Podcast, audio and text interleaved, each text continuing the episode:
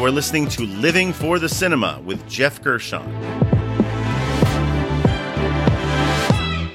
I am a cinema enthusiast of all genres, here to discuss with you one film every episode the good, the bad, and the ugly of what makes each film unique. And just as a warning, these films might be in theaters now, or they may be from 10, 20, 30 years ago. But regardless, there's a strong possibility that I will be revealing spoilers. I might give away the plot or the ending in this review, so just be warned. Dunkirk, which came out in 2017 and was directed by Christopher Nolan. Where are we going? Dunkirk.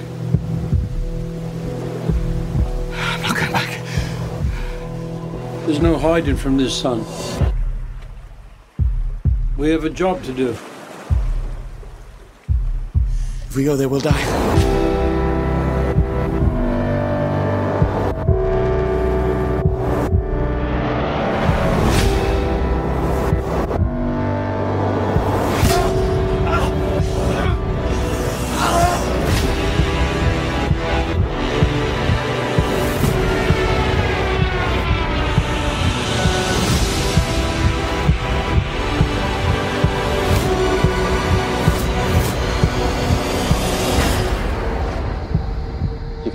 Can practically see it from here. What? Home. It stars Fionn Whitehead, Tom Hardy, Kenneth Branagh, Cillian Murphy, Barry Keoghan, Harry Styles, and Mark Rylance. The genre would be war epic. Man, this movie really sneaks up on you. For its first 70 minutes, it's tense and frustrating and remote and confusing at times. You can kind of see what Nolan's going for, telling three concurrent narratives at the same time from different vantage points of the Dunkirk evacuation in May of 1940, on land, at sea, and in the air.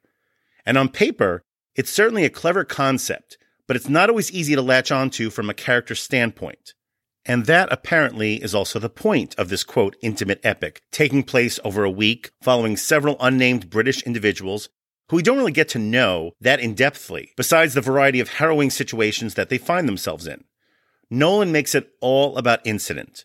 Watching this massive undertaking of Allied forces trying to evacuate 400,000 troops, now trapped in a beachfront bottleneck, the titular town of Dunkirk, surrounded by Nazi forces closing in, by keeping it entirely ground level, even when up in the air flying in a Spitfire plane piloted by Tom Hardy. We see folks scrambling to get on boats, struggling to stay on these boats, and even laboring to keep from drowning when several of these boats are starting to sink. Nolan's camera, with help from DP Hoyt van Hoytema, just takes us through so many tense situations and from genuinely tense vantage points. On a technical level, this film is a supremely impressive achievement, also helped by a top flight, mostly atmospheric score from Hans Zimmer, which sort of becomes its own character, just augmenting the tension of everything that we see on screen and the cast is uniformly strong, even though most appear to be underplaying at times. And I say, quote, appear because this is a genuinely British story told very much from the British point of view.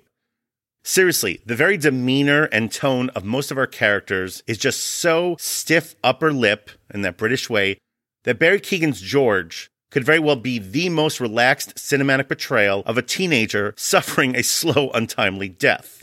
Yeah, Cadet, it's the only thing I've ever done. It's alright, it's okay. Just have some water. I told my dad I've, I've done nothing at school. And that I would do something one day. Maybe get in the local paper. Maybe my teachers would see it. Okay, get some rest. I need you back up on deck as soon as you're able. And yet, it all serves a purpose, taking us to around the 75 minute mark when we hear one character utter one word, which we'll get to a bit later. And from this point on, all of these characters, which we have barely gotten to know, they at least start to converge together. The triple narrative cross cutting structure doesn't really let up, but it makes more sense as we realize how the interconnectedness of the various players seemed random on the surface, but now it's all coming together. Now, even having seen Dunkirk a few times, could I possibly explain the whole plot to you? Not in the slightest.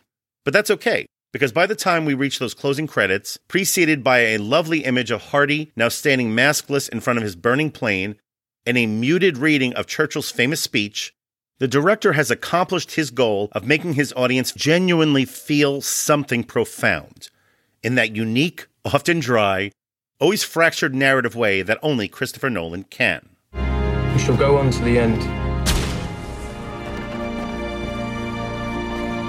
We shall fight in France. We shall fight on the seas and oceans. We shall fight with growing confidence and growing strength in the air. We shall defend our island whatever the cost may be. What? We shall defend our island whatever the cost may be. We shall fight on the beaches. We shall fight on the landing grounds. We shall fight in the fields and in the streets. We shall fight in the hills. We shall never surrender. And that brings us to the categories. The first category would be Best Needle Drop. This is the best song cue or piece of score used throughout the runtime of the film, because music is essential to film. And boy, is it essential to this one. With this category of needle drops, I guess you could say that I have been a bit of a broken record. Get it? Needle drop? Broken record? Okay. About one composer in particular who keeps coming back again and again, and that is my man Hans Zimmer. Since becoming a frequent collaborator with Christopher Nolan, Zimmer has been increasingly raising his game with genuinely unique film scores. From those scraping violins and electric guitar sounds accompanying the Joker in The Dark Knight,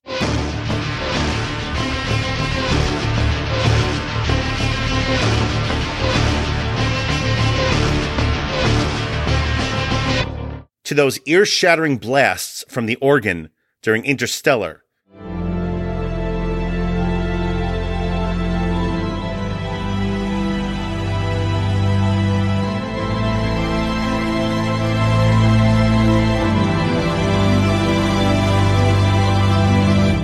To the uniquely tense atmospherics we hear from his orchestra throughout Dunkirk.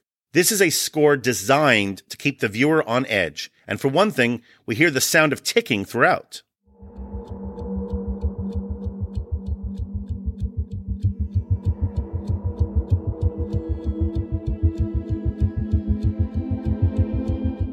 Beyond that, we often hear what sounds like the continuous escalation of his orchestra. It just keeps building and building and never seems to stop, or at least that's the illusion we are meant to hear. According to Vox, this sort of musical device is known as a Shepard tone, where we hear different tones separated by an octave layered on top of each other, and combined, they sound like one ascending tone. This is utilized throughout the score during several tense sequences to the point where escalating tension actually seems to be a theme of the score, a recurring theme. It's especially effective during a sequence late in the movie when one medical ship carrying away British troops has been hit by enemy aircraft and is now starting to sink, resulting not only in hundreds of men now in the water trying to find something to float on while they wait to be rescued, but also a growing pool of oil spreading around coming from the engine of this boat, which these men in the water are starting to be immersed with. But wait, it gets better. The German aircraft which bombed that ship is now engaged in an aerial dogfight just above everyone as one sailing vessel is starting to rescue them. They're still covered with oil. And that dogfight is won by one of the Royal Air Force's finest, who shoots down the enemy plane, which is now smoking and on fire. And yep, this plane is now about to crash into the very water where several floating troops are covered with oil. Whew. Short version War is hell, and Zimmer's score helps demonstrate this extreme danger that these young men now find themselves in. The track is called, of course, The Oil.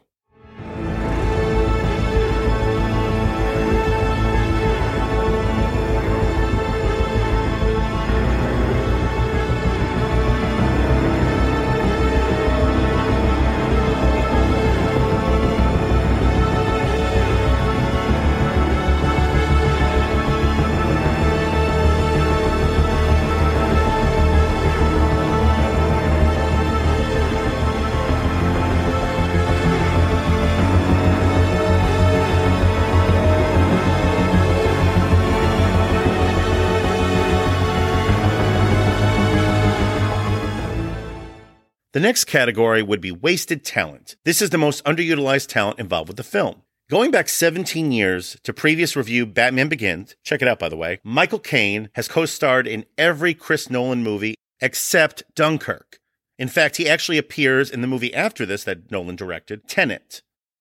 I'm at a loss as to why Sir Michael couldn't even make one on screen appearance within this setting, where literally 99% of the characters are British. It's just strange. No matter, because at least we get to hear Michael Caine's voice early on as he makes one brief vocal cameo as the radio dispatcher for the Royal Air Force. Check fuel, Fortis 1 and 2. 70 gallons.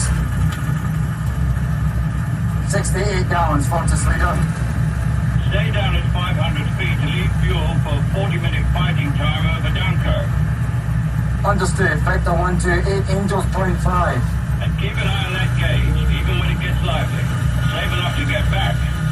And now the next category the trailer moment. This is the scene or moment that best describes this movie. Now, going back to that critical moment I mentioned earlier, when we see a red faced, dour Kenneth Branagh playing a British Navy general suddenly start to crack a smile, even holding back tears as he puts down his binoculars, looking out in the distance, and he says, What do you see?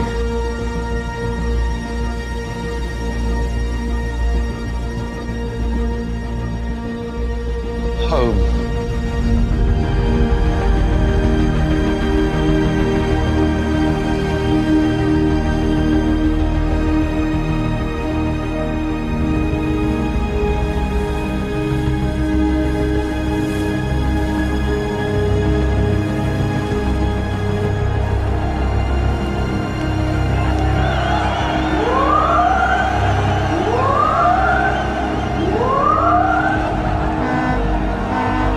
Zimmer's score begins to swell as we see a parade of images of various British tugboats and yachts start to float nearby, all manned by an array of older sailors, each standing triumphantly, at attention, as we also hear the rousing cheers of British soldiers from all around.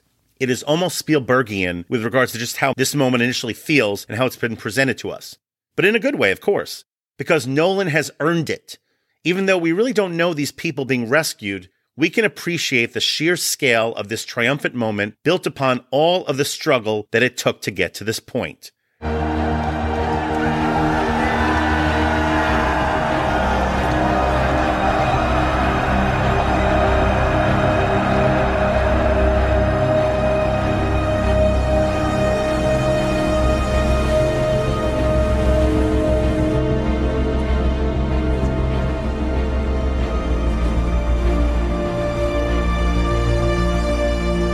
And it doesn't even get overplayed, as this whole sequence lasts for maybe three minutes. But from this point on, Dunkirk becomes a more emotional film, even if not all the emotion is derived from triumph. And now the final category. That would be the MVP. This is the person or people who are most responsible for the success of this film.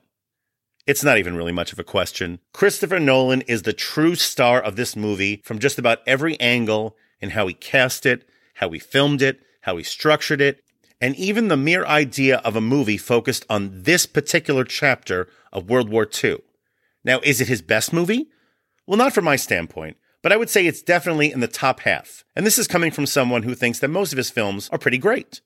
For crafting one of the most uniquely engaging war films ever made, Nolan is the MVP. What was the decision? What inspired you to take this to the big screen to tell this story?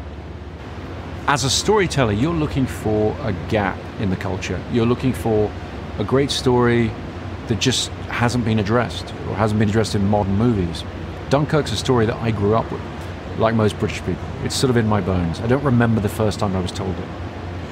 And when I looked at why isn't that there in the modern lexicon of, of cinema, why doesn't it exist? Um, there are reasons for that. Mostly that it's a British story that requires an American budget. My rating for Dunkirk would be four stars out of five. Dunkirk is not for everybody, but if you're on its wavelength, it's a true sensory experience that should be seen on the biggest screen possible with the best sound. And if you're looking to watch Dunkirk, it's currently streaming on HBO Max. And that ends another persevering review. Please like, subscribe, and share the Living for the Cinema podcast, and follow and like us on Facebook, Instagram, and Letterboxd. And join us next time for another review from Living for the Cinema.